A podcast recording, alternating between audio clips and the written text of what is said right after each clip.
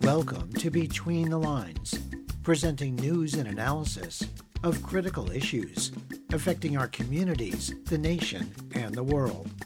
I'm Scott Harris.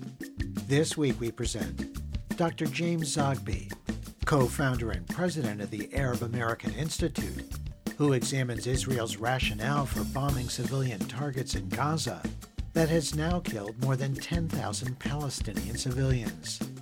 Jeff Schuhrke, assistant professor of labor studies at Empire State College, who discusses the end of the United Auto Workers strike that won historic agreements with the big three U.S. automakers. And Dr. Sandra Steingraber, co-founder of Concerned Health Professionals of New York, who talks about the new edition of Compendium on Fracking that finds serious climate and health hazards linked to home use of natural gas. But first we begin with a summary of some of the week's underreported news stories. The leader of Argentina's ruling Peronist party won a surprising victory in the first round of presidential elections on October 22nd, despite raging inflation, rising poverty, and the plummeting value of the nation's currency. Economy Minister Sergio Massa won 37% of the vote, edging out right-wing libertarian Javier Milei, who won 30%. Massa and Milei will now go to a runoff vote on November 19th that will determine who will succeed outgoing center-left Peronist President Alberto Fernandez. Massa mobilized Peronist Party loyalists pledging to protect the country's social safety net, while Milei wants to replace the peso with the American dollar, slash public spending, and eliminate the culture, environment, and women's ministries. Milei offended many voters when he insulted Pope Francis, an Argentine native, calling the pontiff a leftist son of a bitch. Whoever wins the runoff election must deal with the nation's worst economic crisis in 20 years. The incoming government will have to resuscitate an economy facing triple-digit inflation, negative net foreign exchange reserves, a sliding currency, and find a way to service a $44 billion IMF loan. Tens of millions of dollars in funds from the bipartisan federal infrastructure law is now reaching oil-producing states like Louisiana. The Bayou State plans to use the funds to cap 500 abandoned oil and gas wells. That's twice the number of wells the state could afford to plug on its own. However, the federal funding is not nearly enough to cap the estimated 4,500 abandoned oil and gas wells across Louisiana. During the first round of infrastructure legislation funding, 24 states received over $560 million. Plugging abandoned wells is key to controlling groundwater contamination and greenhouse emissions, especially methane gas, which is 25% more potent than carbon dioxide in damaging the climate. In the second round of funding, states will be required to measure the amount of methane released from each well. When the infrastructure bill passed in 2021, the country had 125,000 documented abandoned wells and an estimated 800,000 undocumented wells. Although the federal funds won't come close to fixing all the nation's abandoned wells, Adam Peltz of the Environmental Defense Fund believes the program represents a significant down payment on a long-ignored problem. In several Midwestern states, anti-abortion groups are aggressively campaigning to block ballot measures to protect abortion rights. In Ohio, a Republican-run state agency rewrote the language in a ballot question that would guarantee access to abortion in the state constitution. The Ohio Supreme Court upheld the language change despite charges by pro-choice activists that the wording was designed to confuse voters. In Missouri, a Republican official launched a legal challenge that has stalled a citizen-led effort to pass a law guaranteeing reproductive health care. ProPublica reports right-wing groups are adopting voter suppression tactics long employed in Republican-led states to undermine current campaigns to protect abortion rights. In the 2022 midterm election, abortion was on the ballot in 6 states, and voters in each state voted to protect abortion access, including Republican-controlled states like Montana, Kansas, and Kentucky. In the 2024 election, abortion measures are expected to play an important role in state races of Missouri, Florida, Colorado, Arizona, and New York. This week's news summary was compiled by Bob Nixon. For Between the Lines, I'm Anna Manzo.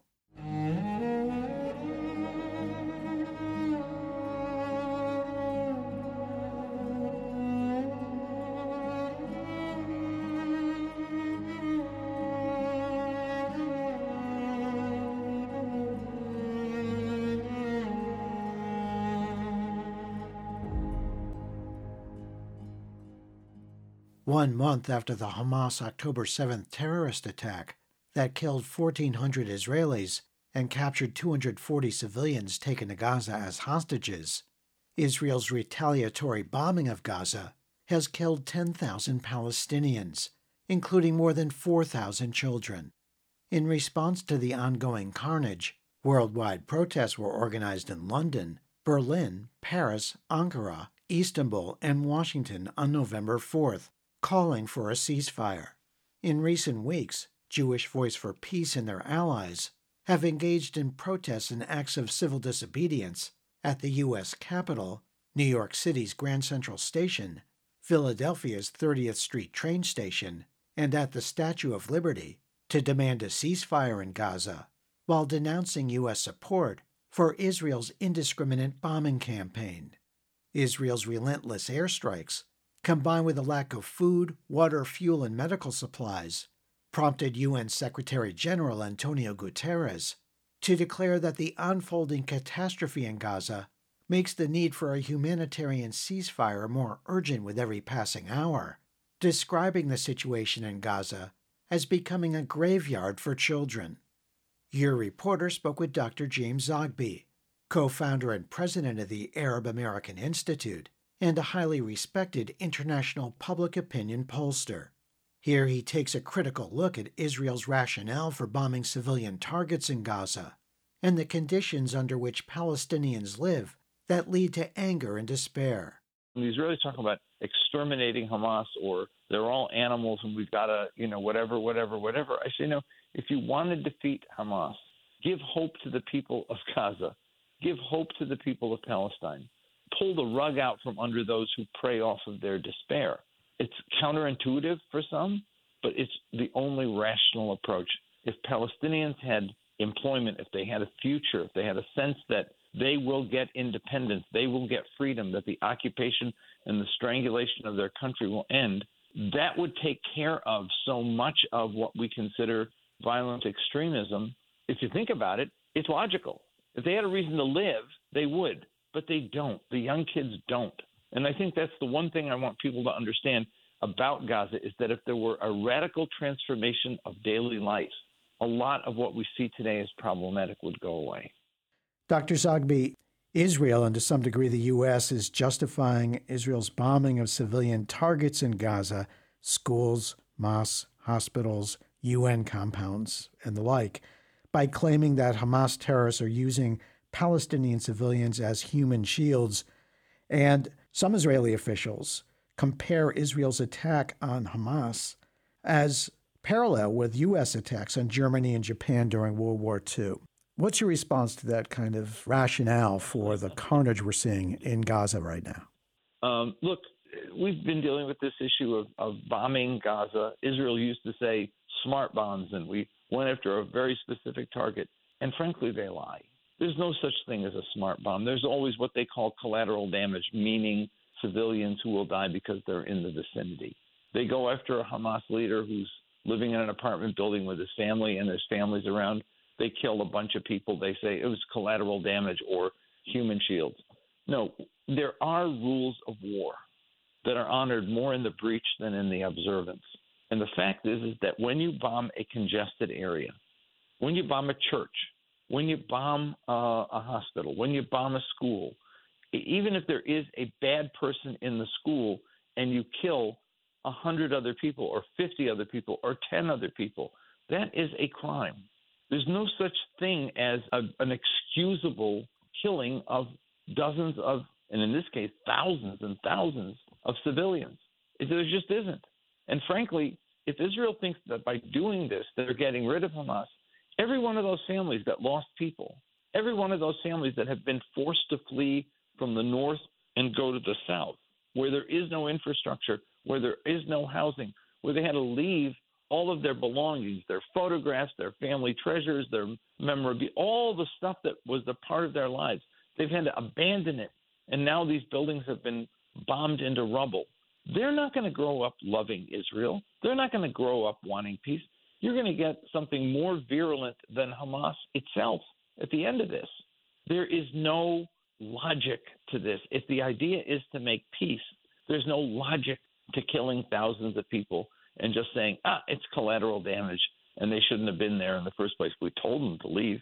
Look, Hamas is a deplorable organization with an ideology that I find contemptible. They're misogynist. They use theology as an ideology, which is always dangerous, just as it is for the extremist religious groups in the West Bank, the Israeli groups, and just as it is for some of the religious nationalists here in the U.S. When you use God to justify all your behavior, you're trying to justify evil things you do.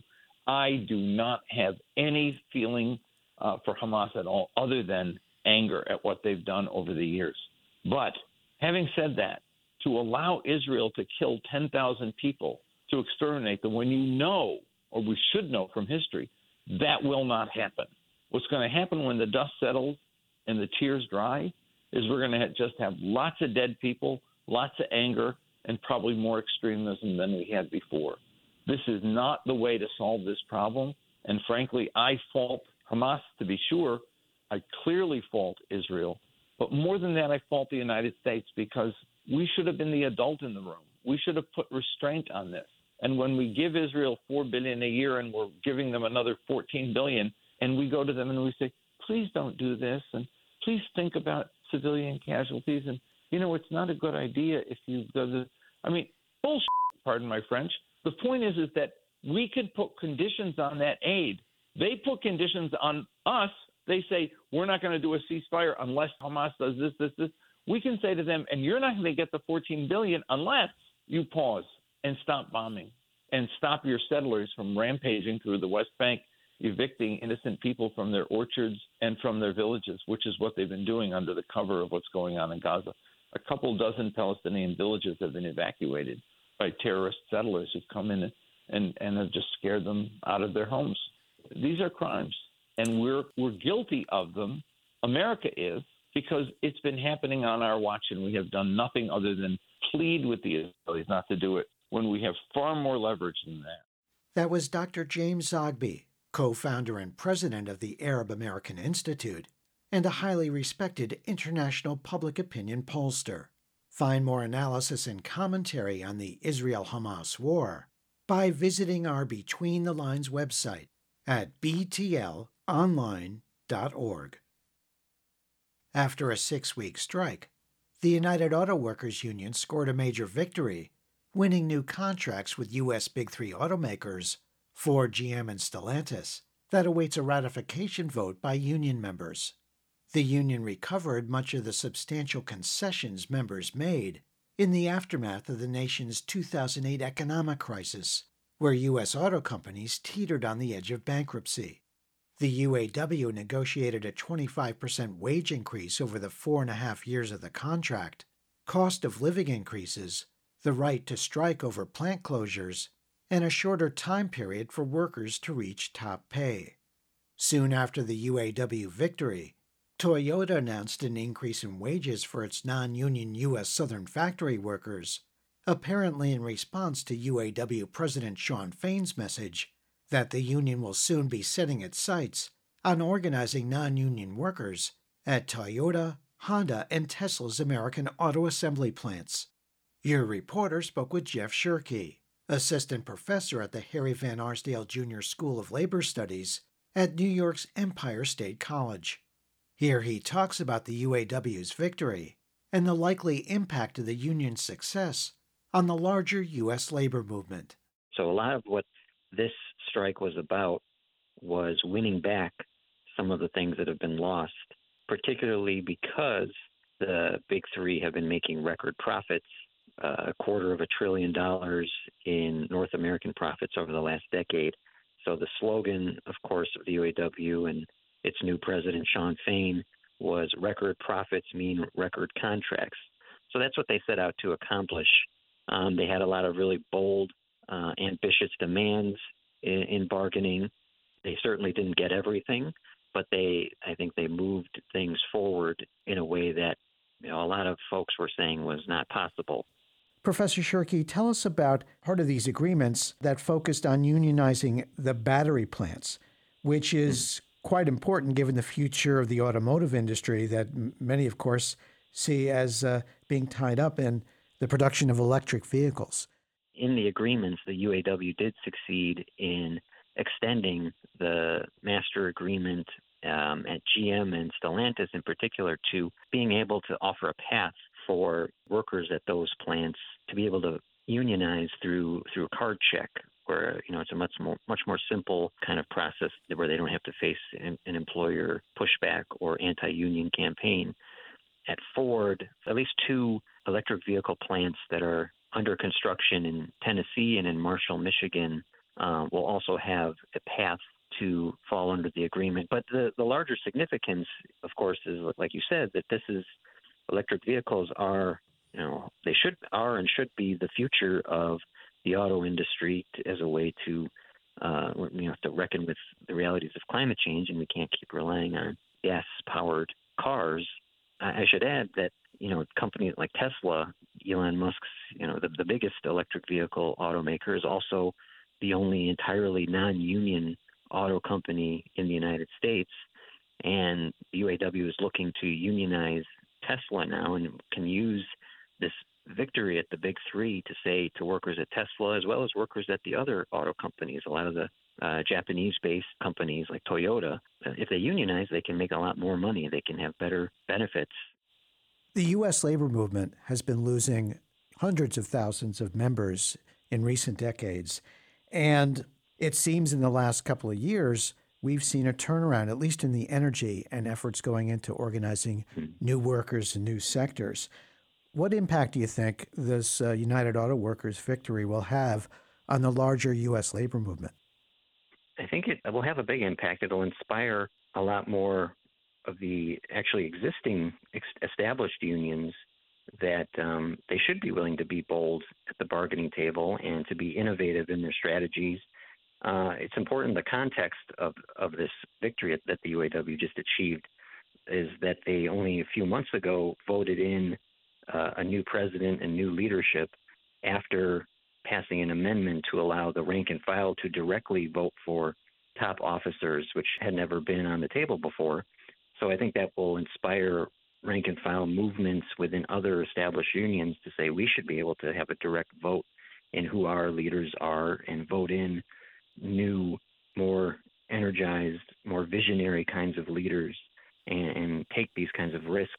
And for the non-union workers, you know, any kind of victory is inspiring to them to say, I should unionize too. I want to be able to improve my working conditions and raise my pay and accomplish things that people think are, you know, people might say are impossible. But again, we all see that these corporations, these employers where millions of people work are incredibly profitable, and they're raking in billions of dollars, and they're rewarding their CEOs and their shareholders, and the workers kind of get left behind. And that's why there was so much public support for this UAW strike. And I think the fact that the strike appears to have paid off and really did make a difference, that's certainly going to inspire more workers who are non-union right now to want to organize a union themselves so they can enjoy those kinds of victories and raises and improved conditions as well. That was Jeff Schuhrke, assistant professor at the Harry Van Arsdale Jr. School of Labor Studies at New York's Empire State College. Find more analysis and commentary on the UAW strike victory by visiting our Between the Lines website at btlonline.org.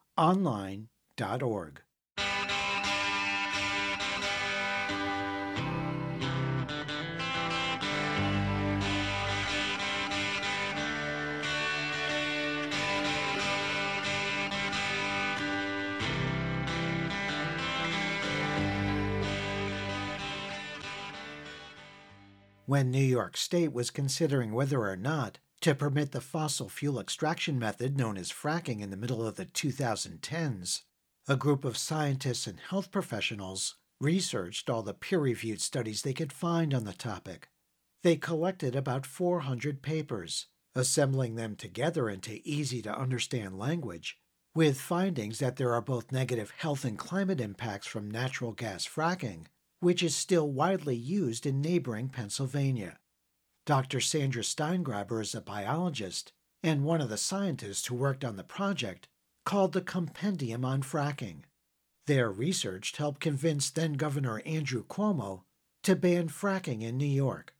Steingraber's group, called Concerned Health Professionals of New York, has released a compendium every year since 2014. The 9th edition, published in collaboration with Physicians for Social Responsibility, was just released in October.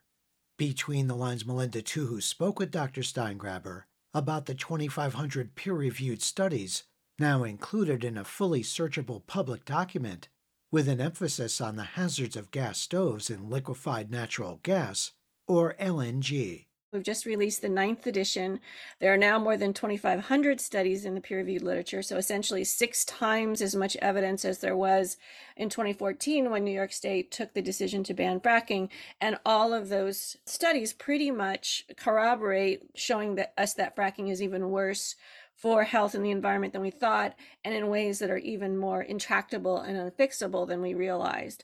So public health data tends to be very, what we call, noisy. But in this case, with fracking, it's very consistent. 90% of the studies that have gone out to look to see if there are risks and harms of fracking have found them.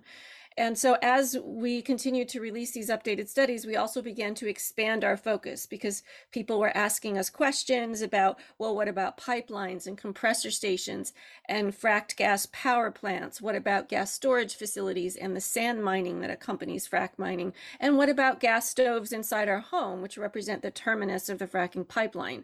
So as with each edition that we've released over the years, we have added new chapters and new subject matters to it. And so this year, we took a really close look at gas stoves and gas appliances. And from our perspective as public health scientists, we see the combustion of fracked gas inside of our homes as the terminus of the fracking pipeline. Literally, the pipeline begins where the fracked gas comes out of the ground and the shale bedrock is shattered, and it ends inside of our own kitchens with the combustion of that fracked gas, which leads to indoor air pollutants that it's very clear that they create risks for health, namely asthma in children, but also heart attack and stroke risk in adults. And so this edition is getting a lot of attention, I think, because people have deep emotional feelings and, deep familiarity with their kitchen stoves in ways that compressor stations and flare stacks and other parts of the fracking infrastructure project, we don't have this sort of domestic, intimate relationship with. I'm a single mom myself. I would make dinner on my stove while overseeing homework at the kitchen counters. Like, people have been cooking with gas stoves in their homes for decades, and nobody knew that it was a problem. So how are they showing health impacts? Well, we were surprised to find that gas stoves have been studied thoroughly to look at their impact on respiratory health with data going back to the 70s. So there are dozens of studies. They're all very consistent and they're all very troubling. And so our job as scientists in the public interest was to really pull all of these studies together out of the sort of obscurity of the peer-reviewed medical literature, translate them into plain spoken English, and then present them to the public. And that is what we do in all the chapters of the compendiums, according to 16 topic areas. But we also then look at trends in the data across topic areas and summarize those. So you don't have to read you know, all 2,500 footnotes to get a sense of what the trends look like. And so we do this for gas stoves, but we also do it for pipelines. We also do it for flare stacks and compressor stations. We look at risks for earthquakes. We look at risk for radiation exposure. We look at air pollution, water contamination, climate risks, health risks of all kinds, worker health and safety issues. So we have chapters on all of these things. So one other thing I wanted to ask you about is that over the last several years, the U.S. has become the top exporter of liquefied natural gas, so-called, or LNG, which has such a huge carbon footprint and also huge implications for public health, especially in the Gulf Coast where most of them are located. Does your new compendium look at the latest on that?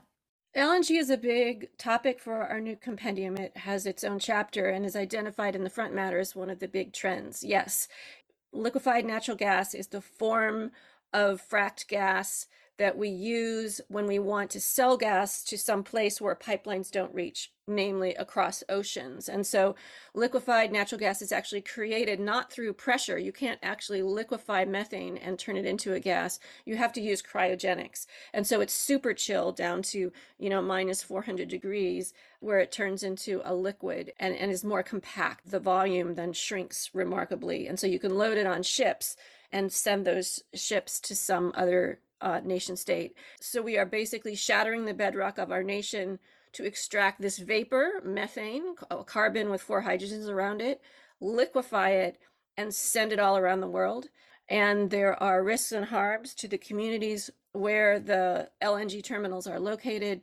It's a lot of air pollution because in order to purify the gas during the chilling process, there are a lot of impurities in the gas that would freeze, and you have to vent those out. And that includes benzene.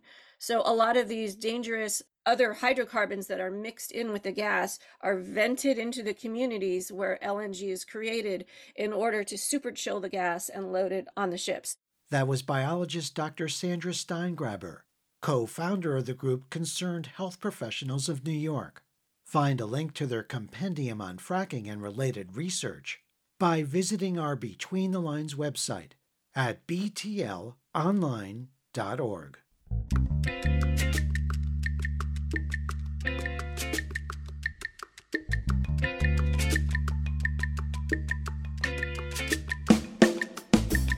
You've been listening to Between the Lines, a weekly program presenting news and analysis of critical issues affecting our communities, the nation, and the world. Between the Lines is produced and distributed by Squeaky Wheel Productions. If you have suggestions for topics and guests, please contact Between the Lines through our website at btlonline.org, where you can hear our current and archive programs in streaming audio and support our show.